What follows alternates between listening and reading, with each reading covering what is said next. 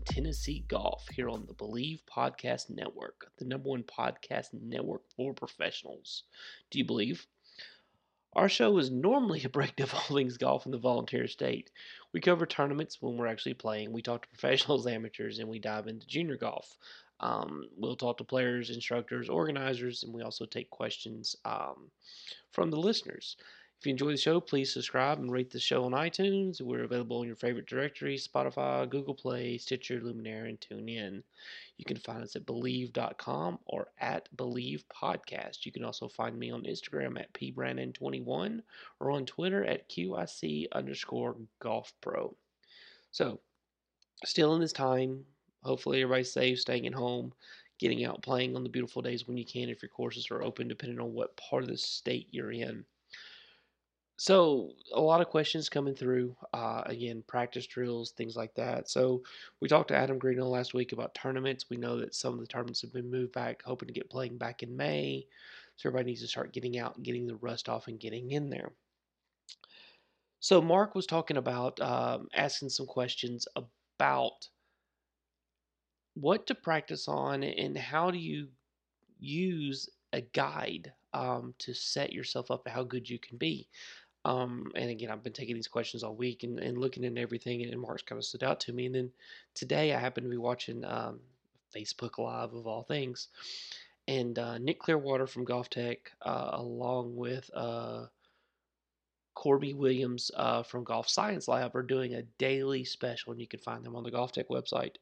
Um, but they're inviting different players on, and just so happened today, as I watched, was Matt Rudy, who's a senior writer for Golf Digest, and um, Mike Adams. Uh, so Mike and uh, Nick are both top 50 instructors, and both of them are ranked inside the top 10 right now, I believe. But it was really funny to see, you know, those two guys going back and forth and talking about how Mike Adams got in with the biomech guys and started measuring things of what players could do, and that's where he came up with the system. And he realized he was seeing things that were wrong, or he had been teaching things that were incorrect uh, based on myth and legend and things that have been handed out from the golf from pros from over the years. And once you actually apply technology and science to it, you kind of find out what you think is happening is not really what's happening. And that's exactly what Nick and the guys at GOLFTEC do is they measure the swing and, and compare you to where you should be and what you're capable of and kind of go from there. Well, as I'm doing show prep and kind of walking through the golf latest golf digest, I happened to find an article by Matt Rudy uh, about how good can you be, um, how good can you get. So they come up with a test for this, and Clearwater is there talking about the full swing. So again, just the irony of all this coming together. But the first one it does, it actually goes through a test, a short game test with uh, James Sieckmann, and James is at Shadow Ridge uh, in Omaha, and, and, he walks you through a short game test. And he has you hit nine shots, um, ranging from anywhere from uh, looks like 25 yards and in to about 10 yards. And some of them are tucked over the bunkers and things like that. But as you hit these shots, you're giving yourself points. As this point scale goes through, you're going to find out what a pro would have done, what a zero, what a 10 and 20 handicap. And I'll let you read the article and see all the shots. But seeing this test makes me think of something very similar that Charlie King and Rob Akins came up with years ago called the Red Zone Challenge, which is a book I teach out of a lot, where you go through and you set a handicap scale. And so long story getting to what Mark asked. But the great way to work on this drill is just the approach shot. So in, in the red zone challenge, again, kind of James is going some similar to this. Set up a bag stand, set up a umbrella, a towel, anything um, at your exact distance. You want to do it at um, 20, 40, 60, 80, and 100 yards. You're going to hit two shots from each distance. You're going to total 10 shots. And then put a couple alignment sticks or clubs down to to rate yourself and again you can get the book and go through and see how you do it but you score points for landing the exact distance and you lose points for landing outside 10 yards and it's just something you can set up in a field at the driving range wherever you can get out um, so there's a lot of really good tests um, to kind of figure out where your short game handicap should be and, what you can work on that. So again, you can check out James Sieckmann's uh, information. You can check out Red Zone Challenge. There's a lot of other ones out there that are about testing not only finding out, you know, when you, you know what your real handicap is, but now you can find out what your short game handicap is in, in these areas. Now, what was really interesting in uh, Clearwater's, and again, he's uh, big into the motion measurements and things like that. But his simple test is is just to take um, some impact tape and put it on your driver and go out and hit 20 shots and map how many of those 20 shots make contact within half an inch of dead center. Uh, and just using a scale as simple as that, the, the Tour Pro is going to hit 19 out of 20, all within that, that small half inch section. Um, again, it kind of does a 0, 10, 20 handicap range, but you're going to find out a, a 20 handicap only hits 9 out of 10 in the middle of the face of the driver. So it's not so much the distance they hit it, it's the miss hit that doesn't go as far that thinks they're not hitting it far enough. They're just mishitting it more. So again, get in with a swing instructor and look at that. And another one that he talks about is you know hitting some um, seven irons and, and mapping out your carry distances. So if you can get on, I've talked about this numerous times, where you get on a voice caddy or a SkyTrak or a TrackMan or, or whatever you have access to, in hitting shots and finding out what your carry distances are because that's going to help you so much. Um, and then it goes through there and just talking about what your carry distances from different distances, what handicap range you're capable of, uh, of being. And like I was actually in a conference uh, with uh, TaylorMade earlier today, uh, a call on um, Zoom, and, and just kind of talking about fittings and stuff like that. And you know, you're you're looking for certain parameters when you're hitting an iron. Um, you want the ball to launch at a certain rate. You want a certain amount of backspin, um, and you want a certain land angle. And those are really the three key elements. Um, if you're hitting it too high or too low, then they can play with the shaft or play with the loft of the club or the design of the club to change that. And again, if you're not spinning it enough, they can change those parameters. Um, but when you're hitting shots in the green, if it's coming in too low and skipping with too low of a descent angle, then it hits on the front of the green and rolls off the back. And it was an introduction of how using the hybrids in replacement to the long irons can get the ball in the air for the average player and making those longer iron shots land on the green softer uh, and making that stick and hold. So, again, a lot of time to be looking at researching your game right now, working on some stuff. Uh, I know we talked to Lauren Personet a couple of weeks ago. Um, and you know his putting drill, and I kind of went into that with the biomech and what I've been doing here at the house. And this past weekend, Lauren talked about chipping shots in the backyard, and so I went out and got my uh, swing rings, um, getting there 18 inches in diameter. I've got three of them, and I set them up at 10, 15, and 20 yards. And I'll kind of challenge y'all to this same one. So I put a mat down in my yard so I wouldn't tear it up. My wife wouldn't kill me. Um, and just made sure there was a board I could stand on was the same level so I wasn't having a teed up situation. But I practiced hitting those shots 10, 15, and 20 yards. I was trying to fly it in the circle. Uh, and I probably spent off and on a couple hours out uh, this past weekend when it was nice. And I will say, and this is my challenge to you, the fewest number of shots that I was able to do this was 19 took me 19 attempts to fly it exactly 10 yards in this 18 inch circle, to land it in the 15 yard circle, and to land it in the 20 yard circle. So, again, there's my challenge to you set up some towels, uh, set up some clubs, just make a small two foot by two foot box. Uh, I'll give you a little bit of leeway there. Uh, and just get out there and, work on flying at 10 yards and, and do it with your your standard chipping wedge, whatever that might be. For me, it's a 58. Um, I always tend to, to go with just a little bit stronger or softer um, sand wedge. Uh, but then as I, you know, kind of wound down, I got the 64 degree. And yes, I love a 64 because it throws it straight up in the air. You don't have to do a lot of work. But I just started hitting shots at that, getting a feel. And how much harder I have to swing from 20 yards with a 64 degree wedge than I do a 58 is amazing. You wouldn't think that that, that little six degree difference there was that big, but it's like I'm having to swing like a 50 yard shot with a, a, a 64 just to hit it 20 yards of what I do with a 58. But just finding those little time and drills to get out and do that. Um, my good friend up at Tellico Village, um, uh, Casey Flanagan, was on um, his site doing some chipping drills with some of his students. And again, it's a great opportunity to start searching some of the local pros. Um, they're just about all going to um, some type of virtual lesson or FaceTime lesson or something like that. We had a uh, Ben Pelicani over from West Haven was uh, did a seminar for us last week, and he's actually started doing some FaceTime lessons and stuff like that, and he's working those into uh, his normal routine. Um, they'll be there going forward. Uh, we had another seminar this past Monday. Uh, Chris Woods from uh, Golf Amplified up in the Tri Cities area, up in East Tennessee, was on and did a really good explanation of how he came into golf and how he works with his students. Uh, so it's just right now is a, an information time, and normally I'm I'm always telling my students, you know, you're grounded from YouTube, you're grounded from from Google looking for swings, but right now it's a really good time because you can learn out more information. I get a couple of emails every day of students that are looking at videos from other instructors, and I go through and I watch the videos and I, I critique what we're working on from that that's positive, and the things that I want them to shy away from.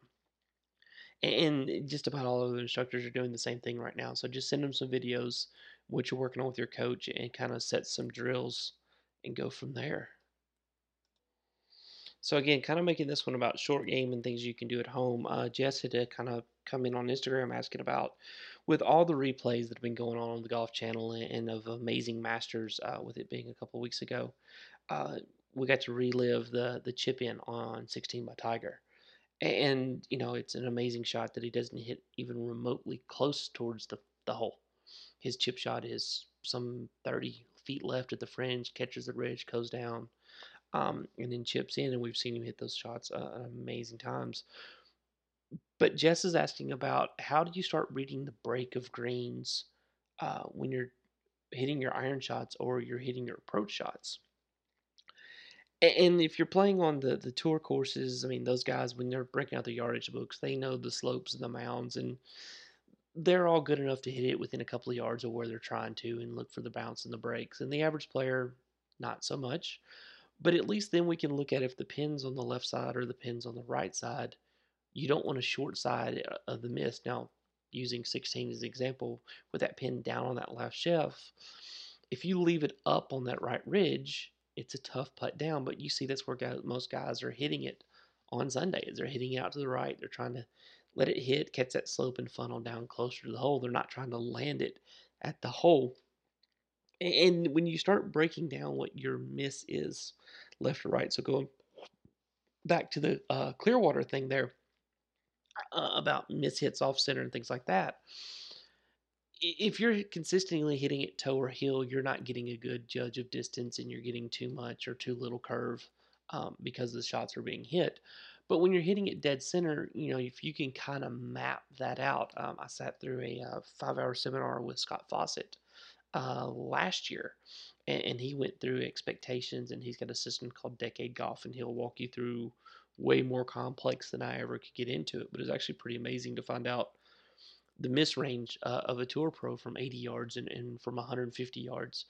And we only see the best shots of those guys uh, each day. So, sorry, just getting rambling there, but looking at reading the green. So, what you start to notice are the pins on the left, whatever your curvature is, your aiming spot should be slightly right of the flag.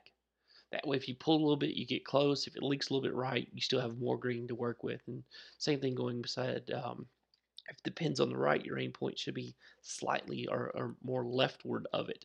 Now, I'm not saying aim at the middle of the green um, because then you're leaving yourself long putts with that, but just erring to the side that your miss hit still leaves you the opportunity not to be short-sighted, uh, short-sighted, and, and get you into a better up and down position.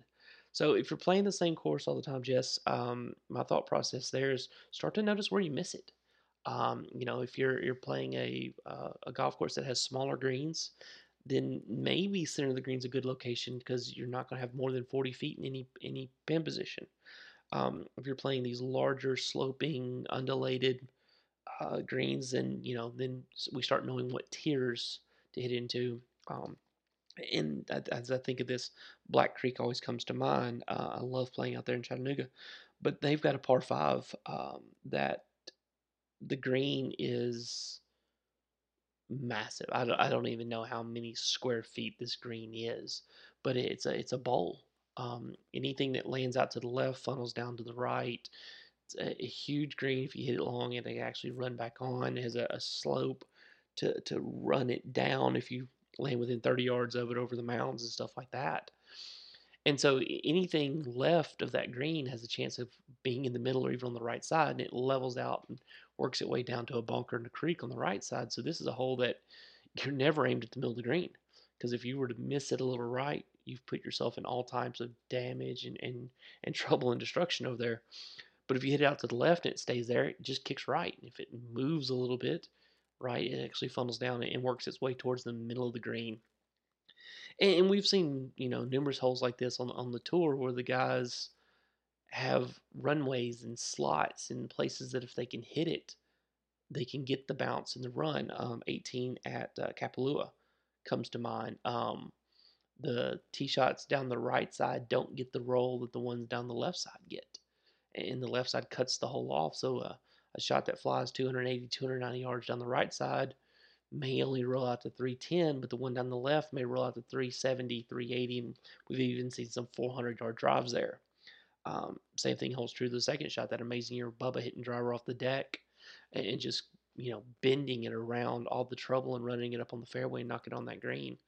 Um, so I mean, these guys are are knowing the slopes of the greens and the mounds. They're knowing their tendencies of their shots, and so just again, that just kind of helps you see that if you have a slight left to right or a right to left ball flight, whatever it has, aim at a point that if you hit it straight, you're okay, and if it curves the way it normally does, you're still okay. So that does involve playing away from some traps and bunkers and ponds and flags, even in general, but just putting yourself in a better position to quit making those big numbers. So this question comes in from Instagram from Tyler, and he's talking about watching the replays um, that we've been seeing. You, you, hear this stat talked about a lot, um, and it's strokes gained uh, and, strokes gained. Uh, it, it's a the strokes gained category was designed by Mark Broadie. Uh, he has a book called Every Shot Counts. Um, he's got several websites you can go to and see his information as well. Uh, and basically, what Mark did is he felt like, and he proved that the fairways hit stat was misleading and overrated because you'd have guys going out there and hitting, and again, and normally in a season, the best player in that stat category is somewhere around 70 75% fairways hit. Um, the tour average is going to be slightly uh, below 60%, and some of the Mickelson struggled to actually hit 50% of his fairways in his overall career, but yet he's still able to win. Um, and that's what Broadie was getting at: is hitting the fairway doesn't mean you're going to play better. Um, Tiger has always been known to hit it to the correct side of the fairway or even possibly rough. There's trees down the left, he'll hit it in the right rough to make sure he's not blocked out for a second shot. Um, and so, what um, Broadie's system was, and it, it, he sat down and, and, calculated years and years and years worth of tour data to figure this out. But what it does is it takes, and putting's the easiest way to explain it because the rest of it gets way out there. But so we know the tour average on tour um, is 50% from 8 feet. I think the actual number is 7 feet 10 inches, but we'll just, we'll, for argument's sake, we'll say it's 50% from 8 feet. So the average strokes taken from that distance is 1.5.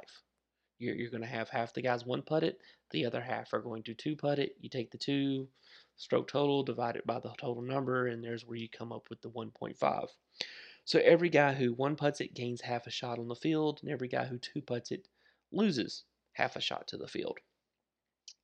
Um, and they have this for every yardage, they every distance of putt, um, where they drive it in the fairway, and that's one of those things that you'll see. Um, Rory actually leads quite often, um, but the article here was actually um, so the article that I was able to find for Tyler um, comes from one of the uh, golf weeks, um, but it actually does break down the top three uh, in the strokes gained off the tee, approach to the green, around the green, and strokes gained putting. So where Sergio, um, again, as I was saying, Rory has led the stat numerous times, but currently, right through this season, Sergio is, is number one, um, and he's gaining 1.2 shots to the field. So Broadie goes through and maps out what everybody's shooting from their tee shots, and then based on where Rory's hitting it, he's gaining uh, 1.2 shots on the field. Uh, Cameron Champ is 1.1, and Bryson DeChambeau, um, the scientist or the mad scientist, is 1.009. So the guys leading this shot that, off the driver are only making up a shot on the field. So if the average score is 67 based on where they're driving it, again, way over my head for the calculations, we'll, we use the putting, can kind of talk about it. But if we look at strokes gained approach to the green, uh, Tyrrell Hatton at 1.4 leads, Boo Weekley at 1.2 is second, and Rory is 1.21, uh, slightly behind Boo's 1.29. So again, what we're seeing with this is the guys that are driving the best are only making up a shot on the field. The guys that are hitting the best approach shots are, are making up maybe a shot and a half on the field. And that's why you have so many guys there with that chance. Uh, strokes gained around the green, so this is more if you miss the green, you're chipping and putting. Uh, Jason Day is gaining 1.1 shots on the field. Aaron Baddeley at 0.8, and then Nashville own uh, Brandt Snedeker at 0.7 at third position. So, again, it, Jason and Aaron chipping from the same spots at, at, the course of the end of the day. Jason's making up about 0.3 shots uh, over Aaron over the course, so he's getting up and down one more time. Um, of every three or four attempts. And then going to strokes gained in the putting, uh, Louis Oosthuizen 1.36, uh, Denny McCarthy at 1.34, and Patrick Reed at 1.093. So you'll notice that none of these stats are overwhelming, but we've just talked about four stat categories, and there's roughly four to six shots there, depending on how you add it up. Um, difference between the best players in this and and the field and you know that four or five shots is a major thing so tyler i hope that does a little bit of help for you there uh, again check out mark Broadie. um, go to his website do a little search for him he'll explain the strokes gained stat a lot better than i can so john sent in on twitter um, wanting to know about launch monitors home studios uh, how much room do you kind of need and, what's a good price point to look at them and uh, i'm fortunate to have a lot of my students who've actually put these in their houses so i can kind of go and, and, and look at them and uh, i've played with several models and can definitely talk about what works and um, what's reasonably priced. Um, and you know the the FlightScope Mevo for five hundred dollars is an amazing system. Works wirelessly. You just need a room. Um, that's big enough to swing whatever club you're wanting for. If you're hitting a driver, I think most manufacturers, uh, their simulators are going to recommend a, a 10 foot ceiling, but I mean, you can definitely work around those if you're wanting to work on some short game. Um, now, in this particular case, I, know what John's budget was, and, we were able to look at the SkyTrak system. And, I've had a couple students put these in, and they're really great because they'll go wireless uh, through a Wi Fi net connection to your iPad. Um, and so, if you can if you got room to swing, an iPad and a net, you, you've got all the information you need. And you can get more high tech and run your projectors and your screens and things like that. But it, the simplicity, we use the SkyTrak quite often at uh, golf shows and stuff like that because of the Wi-Fi connection. We just plug the device into the wall and it tells the TV what's going on. But there's a lot of really good ones. Again, the the swing, uh, the voice caddy uh, is really good, inexpensive under $500. So depending on what kind of budget you're looking for. Um, but again, I've mentioned that several times, getting some type of device that you can work on your carry distances and, and your yardages and playing golf um, in the house. I know one of my students uh, who has it on SkyTrax his garage downloaded the uh, the PGA Club um, system that you can play on Xbox or PlayStation, but he can actually play it through his computer. And so he can go to major courses and, and, and set the pins up. And if somebody's done the LiDAR work, uh, I know he was telling me that uh, Sweetens Cove down in uh, South Pittsburg was actually on the system. So he'll log into that and play that. So there's some really good opportunities out there. Um, depending on what your budget is. Uh, again, John, I know you and I've already talked about this one, so I'm just kind of sharing this conversation with everybody. But there's some really good systems out there that are not fifty and sixty thousand like you hear about. You can get some some really good ones for three to ten thousand, depending on how you know what you're looking at. As we said, the the Mevo's five hundred dollars. Now you just need some mats and nets and stuff like that. So you can definitely come in um, pretty inexpensive with a system like that. Um, but it's a really good system. Um, again, the SkyTrak, I, I use one at work um, along with the Foresight. Uh, and they both do a really good job. I mean, they're able to tell ball speed, launch angle, spin rates, um, and comparative side by side. They're within a couple yards of each other. So I'm not going to tell you that the more expensive one is that much better. I like some of the options in the inter, uh, the feedback that the uh, the FlightScope gives me, uh, or I'm sorry, the Foresight gives me um, over the SkyTrak. But you know, if I if I had the room in my house and was going to set it up, I'd probably go with the SkyTrak as well, just because it's a little less expensive. Um, but yeah, so everybody start looking at planning your season. I know uh, with Adam being on last week, we've got some tournaments launching hopefully uh, in the next couple of weeks. So deadlines will be approaching, getting signed up for that. Um, he told you you can uh, reach out to him if you're looking to try and play and don't have a team. Uh, there's a lot of professionals who don't have enough teams and they have a list of them um, and they can give them a call and get them going. So I'm going to give you one last um, putting drill to work on um, before next week, and I've got uh, starting to get some uh, really good interviews lined up. So it was me coming back to y'all this week for the the listeners' questions, but I'll come back to the interviews pretty hard and heavy over the next couple of weeks and, and get that going. But so my one putting drill, and, and um, I, I like this one a lot. It's called the reverse ladder. So um, if you're using a putting green in your house, you're going to limit it to the length of your putting green. Um, but if you're able to get out to the golf course and do some drills and stuff like that, you can set that up as well. But if you're outdoors, you're going to set up a coin, a tee, uh, a ball marker, whatever. Um, you can put your keys down there if you want to.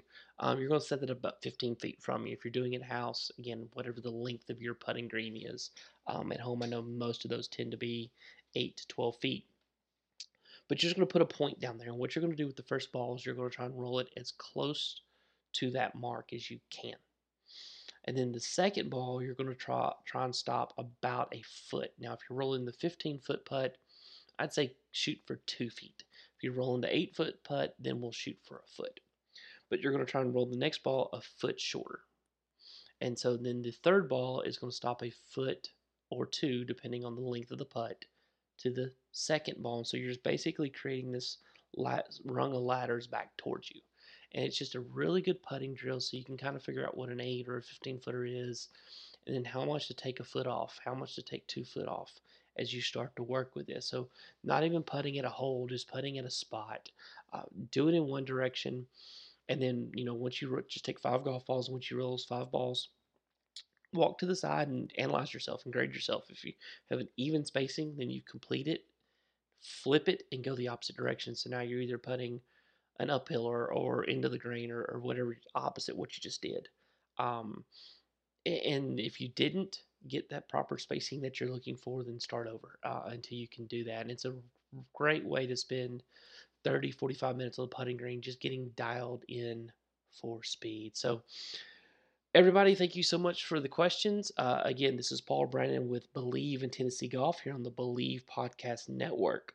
Uh, you can find us on iTunes, Spotify, Google Play, Stitcher, Luminary, TuneIn. Please subscribe and rate the show. Uh, you can find us at Believe.com or Believe Podcast. You can also find me on Instagram at pbrandon21 or on Twitter at QIC underscore golf pro. Be safe. Thank you so much, and we'll talk to y'all next week.